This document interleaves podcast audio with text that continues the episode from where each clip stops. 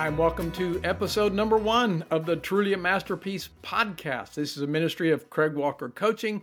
My name is Craig Walker, and I am your host. If you want to learn how to win over self-doubt, that feeling that you're just not good enough, well, you are in the right place.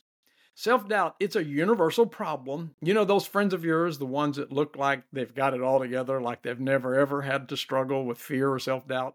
Well, don't believe it. Don't believe it for a second, because everyone either does, did, or will struggle with that not enough feeling. And I'm thrilled to be with you today, and I'm thrilled because I have great news for you. You can win over self-doubt. Yep, you can learn to live that life that so far you've only dared to imagine or to dream is possible. Well, today, I want to share with you something that I've never shared with anyone anywhere other than in my private coaching sessions.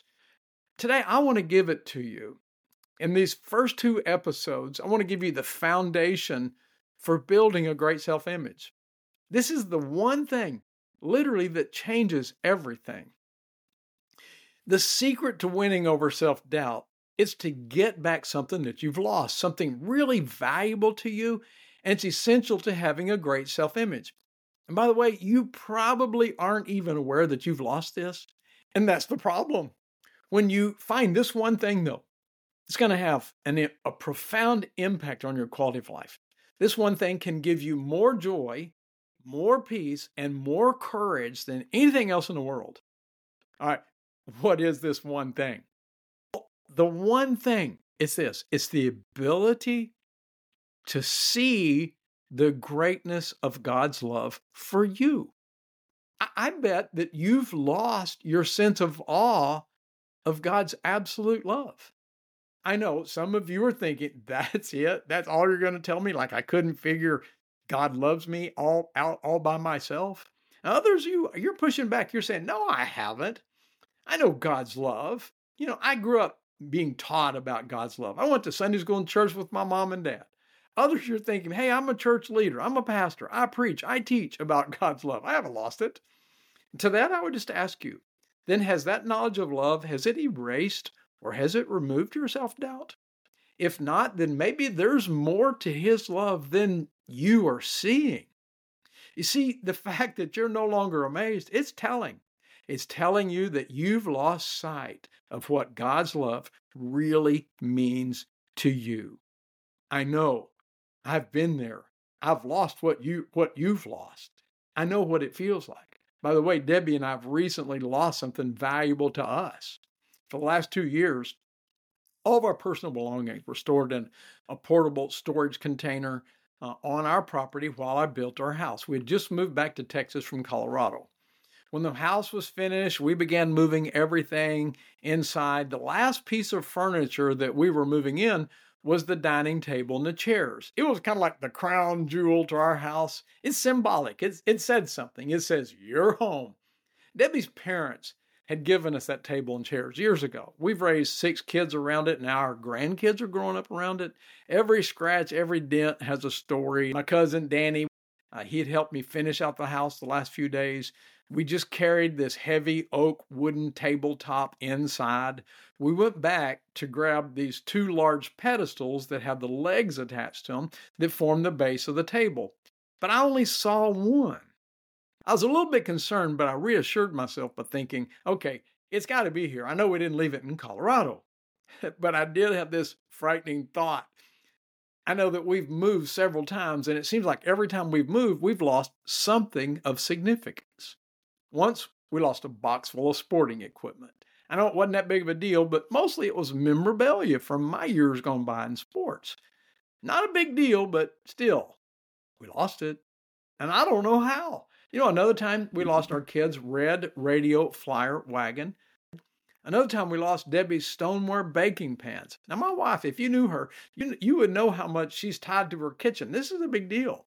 And even though after we finished packing the house that we're moving from, before closing the doors on the moving truck and driving away, We had made a second and a third trip through the house just looking, make sure we haven't left anything. We even cleaned the house, for crying out loud. Yet somehow we still arrived at our new location without those things. How? I really don't know. Well, I told my cousin Dan this story, and I said, but this is the pedestal and the legs to, to our family dining table. This is Debbie's treasure. One day this will be a family heirloom. Surely we didn't lose that. My cousin said, well, I know this. If you did, I'm staying out here while you go in there and tell her. Well, after moving every box, every stack of boxes that we could, or it could possibly conceal it, I came to the very painful and unwanted conclusion that we really have lost it. It was just gone. Again, I don't know how. I just know it was gone. Well, Danny and I prayed for Debbie, and I knew this was going to crush her when I went in and told her. With each step I took toward the house, my heart's racing faster and faster. Finally, I walked in. Debbie was standing with her back to the kitchen window. I looked at her, and I said slowly, honey, I have some bad news. We've lost part of your kitchen table. Babe, I am so, so sorry. I don't know how we did it, but we must have left it in Colorado. She replied with a sense of denial. No, we didn't. We made sure everything was out of the house. It's it's there. Go back. Look for it. It's here somewhere.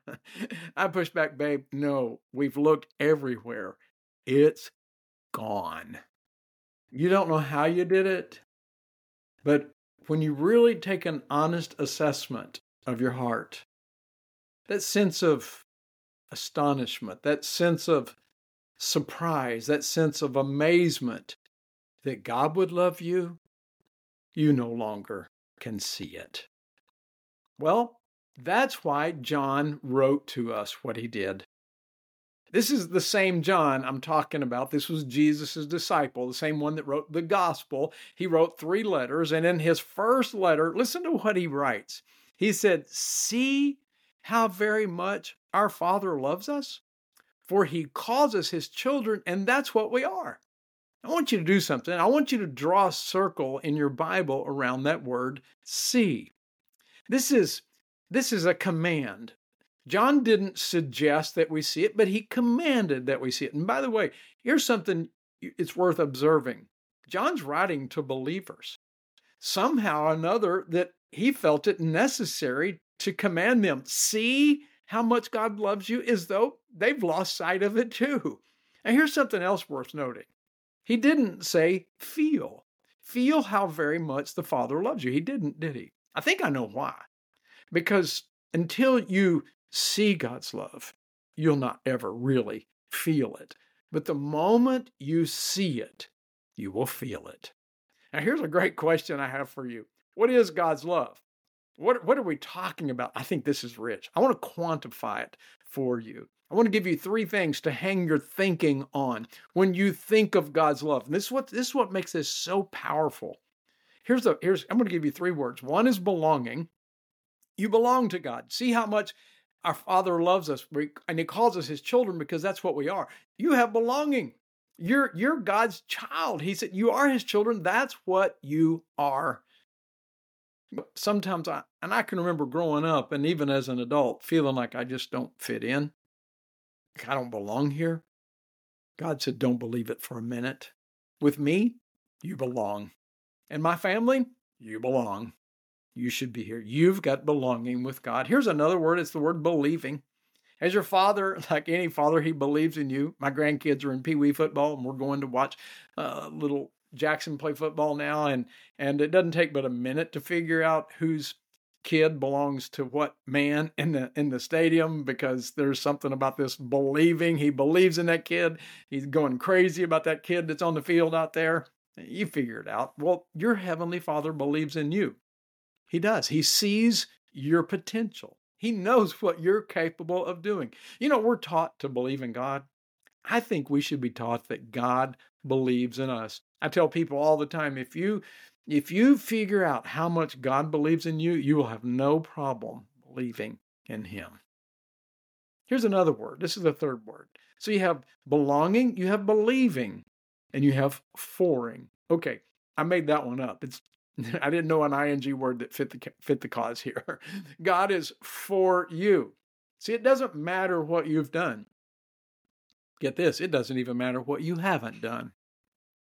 As your Father, you belong to Him, He believes in you, and He's for you. He always, always is thinking about what's best for you.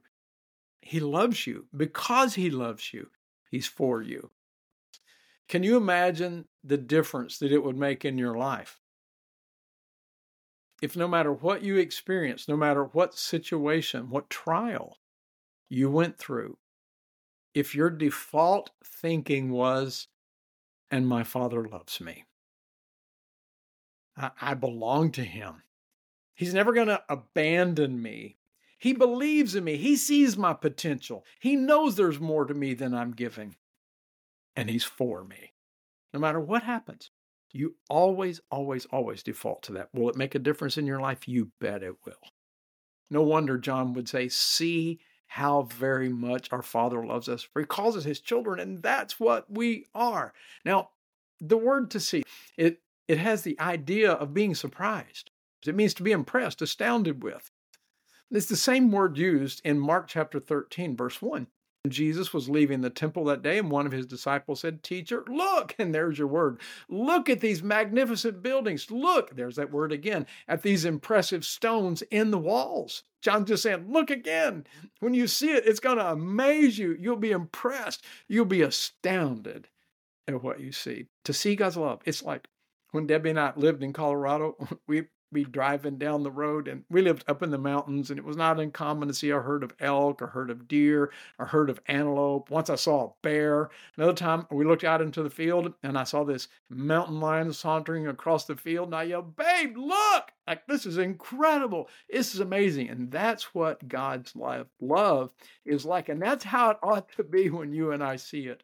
But I want to go farther, like the infomercial says, but wait, there's more, and there is.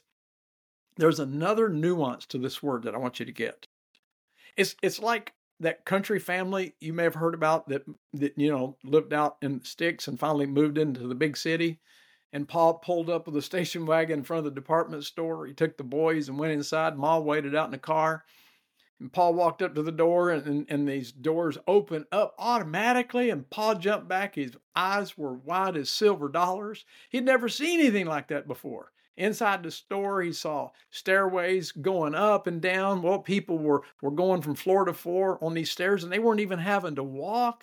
And then he hears a ding over to his left, and he looked, and he saw this little old decrepit lady standing in front of those doors. And, and she stepped inside, hunchback, wrinkled as could be. And just a minute later, he looked away and the bell dinged. Paul looked over and the doors opened up, and out stepped this drop-dead gorgeous young blonde beauty. Paul just looked at the boys and said, hey, boys, go get your mama. He was astounded with what he had seen. But I got to tell you, it wasn't just with the sight, was it? No, Paul was astounded at the possibilities. You see, when you see how very much God loves you, that you belong to Him, like you're His child. He believes in you. He sees your potential. He knows what you're capable of. And He's always for you, always, working on your behalf. You awaken to the possibilities. You begin to think, well, there's nothing wrong with me. You begin to see yourself as is full, complete, lacking nothing. When you get God's love, God's love just gets you. Now, I know some of you are thinking, if only this could be true. Others of you are thinking, yeah, I, I get it, but there's no way that God still loves me. You don't know what a mess up I am. You don't know what a mess I've made in my life. You know, from where you sit, finding God's love, it just seems impossible.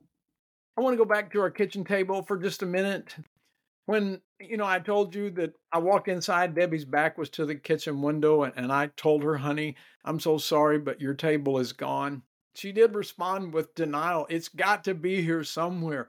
And I, I responded, no, babe, it's not here. And she pushed back again and said, no, it's got to be here. She laid her cheek over mine as Reality began to settle in. I felt her warm tears coursing down my face. I cried with her. Okay, that's not really what happened. Here's what really went down. And this story has a whole lot better ending.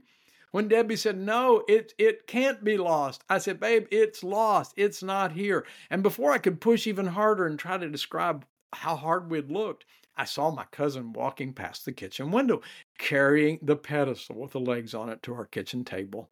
He walked in the house with this big grin like the cat that just ate the canary. I was shocked. I said, where did you find it? We looked everywhere for it. Danny said, no, no, we didn't look everywhere. It was inside a bookcase. Apparently, when we packed, we we just needed every inch of space, and so we had disassembled the legs from the from the pedestal so that we made it so small that it would fit inside a bookcase. Well, I tell you that story because maybe you've done something like that. Maybe you've taken God's love apart, and and it is so small now to you that, that you can't see it. Maybe you've put it somewhere and you just don't know where it is. And but here's the good news. It's still there and you can find it. You just need to look again to see it. Don't stop looking for it until you find it, because when you do, you're going to be happy, happy, happy. You're going to be astonished at what you see. In my next talk, I want to give you three convincing proofs that God's love really is that one thing that changes everything. You're going to be amazed. You're going to be astounded at what you see. And when you hear these three things, stay tuned for part two. See it for what it really is.